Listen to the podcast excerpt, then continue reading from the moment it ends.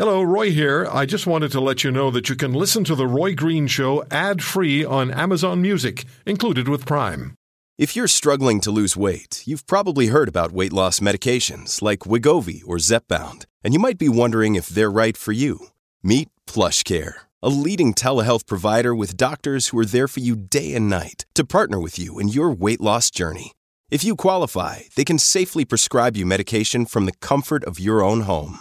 To get started, visit plushcare.com slash weight loss. That's plushcare.com slash weight loss. Plushcare.com slash weight loss. There has been a lot of questioning, a lot of questioning about whether or not to wear masks. Um, people are, when we look at the numbers and what we're told, people are not exactly lining up for vaccinations and for boosters. Has the message started to wane? Um, there's also the uh, respiratory virus issue and its impact on particularly children. I want to talk about that. And the annual flu and its impact this year. And I understand, and I saw this on a uh, tweet from our guest this morning, that measles is spreading globally. And uh, it's the canary in the coal mine, says our guest, Dr. Isaac Bogoch, infectious diseases specialist, Toronto General Hospital, associate professor of medicine at the University of Toronto. Dr. Bogoch, good to have you back with us. I always have to ask a doctor this. How are you? I'm well, Roy. Thanks for having me on. I'm I'm doing okay. Uh, how are you doing? I'm doing just fine. I, am just I'm I'm enjoying saying I'm taking the rest of the year off. Somehow that sounds kind of imperiously grand. Instead of two weeks. Anyhow, thank you for joining us. What kind of year has it been for you as an infectious diseases specialist with COVID swirling still out there and all of these other issues arriving, like the kids' uh, crisis and and the flu and questions about whether or not people want to be vaccinated or boosted? What kind of year has it been for you? Well, there's never a dull moment. I mean, we started off the year with a massive, massive Omicron wave. That was our first Omicron wave, and we saw the hospitals were full to the brim with that. And it's incredible, incredible to think that was a year ago. We had, uh, yeah, like you said, issues with uh, vaccine uptake and vaccine rollout. We have a pediatric uh, hospital emergency on our hands. We've had a uh, you know, massive influenza and respiratory syncytial virus here. We've had a, a monkeypox outbreak. Yeah, it's, it's been busy, Roy. I hope uh, hope next year's a little bit better than this one. Yeah, and thank you for what you do. Sometimes because you make yourself so available to us, we forget that you're a frontline physician and your primary responsibility is to your patients. So thank you so much for, for the time. Now, when it comes to um, COVID, I've asked this question several times over the last couple of months. With the different mutations that we've become familiar with, where are we, and I mean that in the greater we, where are we as far as understanding what this virus is now, what it's morphed into, and what these newest mutations of the virus, in fact, uh, pose as, as far as a threat is concerned? Are, are we up to date on this thing? Yeah, yeah, we are. I think we know a ton about this virus. Obviously, there's always going to be some unanswered questions, but we know a lot. I mean, it's coming up three years, and this has probably been one of the most studied viruses uh, in humankind if you look at the number of peer-reviewed articles on this versus other infections. Um, listen, we're we're in the Omicron era, and yeah, we hear about new variants emerging. They're all really still under the Omicron umbrella. And yeah, of course, we've known that this can chip away at some of the protective immunity that we had, but the, the vaccines still stand up against more severe illness like hospitalization and death. So, you know, if, if we're still in the Omicron era, we're I don't want to say we're doing okay, but we're doing a lot better than we were, for example, in 2020 and in 2021. We've had several waves uh, in the Omicron era, and none of them has been nearly as nasty as the first Omicron wave that we had a year ago. The real take home point here is that if people are up to date on their vaccines, especially people who are over the age of 60, who are more, much more prone to more severe illness, we'll be doing okay. So I'd like you to speak uh, to the people who are not so keen on the idea of vaccines or boosters, and that includes people who've been vaccinated and who have had boosters, and maybe now are saying, enough is enough, no mas. And I'd like to do it from this perspective. Um, China, just a couple of weeks ago, after intense public pressure, which their government is not used to, backed off from their zero COVID policy. Um, we, we also have in this country, and I mentioned this a minute ago, but let me just repeat we have a reported lower number of COVID boosters being administered, and um, people in Canada just are not. Really, tell me if I'm right or wrong. I don't get the sense they're responding the way they did. So, what exa- what do you say to people who are saying, "No, Moss, I've had enough"? Listen, I think we respect people's decisions here. Uh, but I think as people should be making informed decisions. Let's also look at what the guidance is. The national um, uh, NACI, the, the, we have a it's basically our, our, our national vaccine uh, expert group uh, that makes recommendations for vaccine use. It's pretty clear. They said if you're over the age of 65, I say 60 because I live in Ontario and that's the recommendation in Ontario. But if you're NACI says if you're over the age of 65, you here's the wording should get a booster vaccine. You should, and you know, wait about six months after your most recent infection or your most recent uh, vaccine. That's what they say over the age of 65.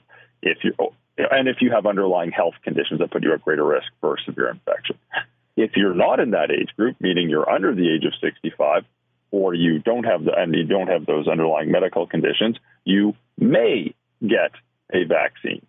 Um, and and that that's a big difference. Uh, uh, so you know these boosters are are, are helpful, uh, but really I think the key message here is uh, many people have received dose one and dose two, and many people have had an infection and recovered from infection, and they do have some degree of protection. But there are people at greater risk for severe infection. Listen, I work in the hospital, as you pointed out earlier. Most, 90% of my time is seeing patients in the hospital. Who gets sick from COVID and who do we see in hospital? It's almost exclusively people over the age of 60. Almost exclusively. Not entirely that, but that's almost exclusively who it is, with a significant proportion of people over the age of 80. Those are people who are more vulnerable to severe COVID. Those are people who should really be getting their booster vaccine. Um, let me go to the other side of the demographic scale and the kids in this country and the stresses that children's hospitals are under. And, you know, I've done some programming on this, and you and I talked about it a few weeks ago. And um, children who normally are considered to be, and normally they are, more far more resilient than those of us who are beyond that uh, beyond that demographic. I'm trying to, in a nice way, not say old. I'm not doing well at it. Uh, so when we look at the kids in the hospital environment, what what are you seeing with with kids? And here's another point. It's been suggested, and I've I don't often have to I don't always have to read between the lines to hear this point. If you don't get vaccinated, then you're being irresponsible toward the kids of the country I don't know how well that message sells either, but when you talk to us about the kids and what you're seeing from children, what they're suffering. Yeah, well, I mean, if you look at the children's hospital and the children's healthcare system right now, it's overwhelmingly influenza that's driving children's hospitalizations. This is not new. This we've known that flu disproportionately impacts the oldest and the youngest and people with underlying medical conditions. And this year, to no one's surprise, influenza is impacting the oldest and the youngest and those with underlying medical conditions. The rate of hospitalization for influenza in Canada is highest among the age 0 to 5 cohort, which is a close tie with the 65 and up cohort. And that, again, this is not new or exciting to anyone that works in hospitals. We know that the flu can very, very negatively impact kids and older adults, and that's exactly what it's doing. What's new this year is that the flu season started earlier than it normally does, and that it came out of the gate way faster than it normally does. And the actual number of kids in hospital with flu is higher than it normally is right now. But wait, there's more, right? I appreciate many people listening to this might be a little hesitant or have questions about vaccines or might say, oh, I never get a flu vaccine listen, these flu vaccines have been around for forever. They're safe, they're effective, nothing's perfect, but they reduce your risk of getting the flu. And if you look at the vaccine uptake, first of all, they're available for kids six months of age and older. If you look at the uptake of these vaccines in kids, it's it's well south of 20 percent. Um, and I can look you in the eye and tell you with a straight face that an unvaccinated cohort is going to be overwhelmingly represented in hospital versus a vaccinated cohort. That's just how it goes. So flu shots are safe and effective. Flu shots are widely available. Flu shots are there for people six months of age and older. We're having a doozy of a flu season this year. Our healthcare system is stretched, especially in the pediatric realm. Uh, it does everyone a good deed if you go out and get your flu shot because you'll reduce your risk of getting it, you'll reduce your risk of transmitting it, and you'll be doing something good for yourself and for those around you. Before we get on to the other things, we have to fit everything into five minutes, Dr. Bogoch. I, I'm seeing the texts, I'm seeing the emails. Ask Dr. Bogoch to speak to the adverse effects some people, other people say many people, are experiencing after being vaccinated against COVID. What's what's the truth of this? I mean, listen, there's massive studies. There's been 13 billion, yes, 13 billion COVID 19 vaccines administered. This is extraordinarily well studied all over the world with uh, multiple data sets in multiple countries it just shows that these vaccines truly are safe and effective. If you want to drill down further, yeah, the biggest risk is a sore arm. Uh, and there are, like every other vaccine, very rare complications that can happen. I think one thing that really obviously needs discussion is the risk of inflammation of the heart. That's myocarditis. That seems to be more common in younger males. The rate, again, you'll see various ranges of this still seems to be rare, uh, and you can reduce that rate by uh, separating the vaccine doses apart uh, by in, in, time, like we've been doing in Canada. All right, you on your Twitter account today described measles as the canary in the coal mine, and that canary is tweeting in different parts of the world and really noisily, from what I understand. What's going on?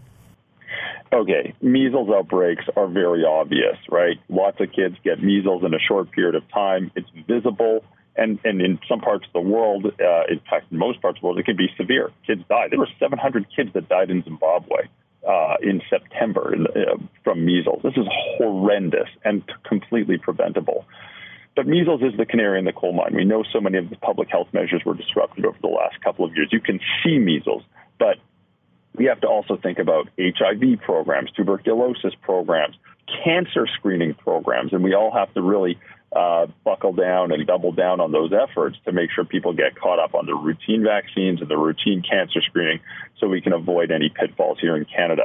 People say, oh, this happens over, quote unquote, over there, not over here. Ah, it happens over here too. There's a big measles outbreak in Ohio right now, 79 kids. There's been about 30 hospitalizations for measles. 30 in, in, in the United States, in Ohio, and this is totally preventable. And almost all of those kids that were infected uh, were either unvaccinated or hadn't received the full course of the vaccine. Totally preventable. So let's get up to date on our routine vaccines. Let's get our screening tests up to up to date, we'll be doing okay. Okay, so now let's let me ask you a question as we bridge to 2023. The healthcare system of this country is in crisis. We know. Uh, I've talked spoken recently to the current and the past president of the Canadian Medical Association. We've talked to premiers, we've talked to just about everybody about healthcare. So, if you want healthcare, if you need healthcare, if you need to be diagnosed with potentially you know, cancer or cardiac disease, it's difficult to get the work done because of the backlogs. What should we be preparing ourselves for in 2023 as far as healthcare delivery in Canada is concerned? It's not going to get better anytime soon, unfortunately. I think we're putting little band aids on an axe wound at this point in time, and we really need to double our efforts down on medium and long term solutions. That's staff retention, that's training new staff, that's building new infrastructure. Uh, and and really getting up to snuff so that we can really ensure that we can provide care for our population now and for the years ahead. So, what I gather is doctors haven't been listened to enough, and politicians have been too busy talking. What do you think? I, Not a fair question. Doc- Yeah, I mean, doctors have been sounding this alarm for years. This predates COVID, right? Every winter we hear about hallway medicine and the healthcare system yep. jammed up. COVID, of course, put uh, exposed additional pressures and, and, and significant gaps. And now you had uh, tons of attrition from healthcare because people are just fed up working in this uh, in the system. So we did we you know listen there are steps being taken. You do see development of new hospitals. You see new medical schools being built. You see the recruitment of nurses and training of new nurses. Like these are decent medium and longer term solutions. They definitely take time but we we really need to improve our capacity. You know beds per capita uh, public health spending as well for preventative care and preventative medicine so we avoid hospitalization. Like every single aspect of our healthcare system, both at the public health level, and I include that under the health umbrella, at the outpatient level, family medicine, at the hospital level, every single aspect of our healthcare system needs a lot of care, okay. a lot of support. If you want to hear more, subscribe to The Roy Green Show on Apple Podcasts, Google Podcasts, Spotify, Stitcher, or wherever you find your favorites. And if you like what you hear, leave us a review and tell a friend. I'm Roy Green. Have a great weekend.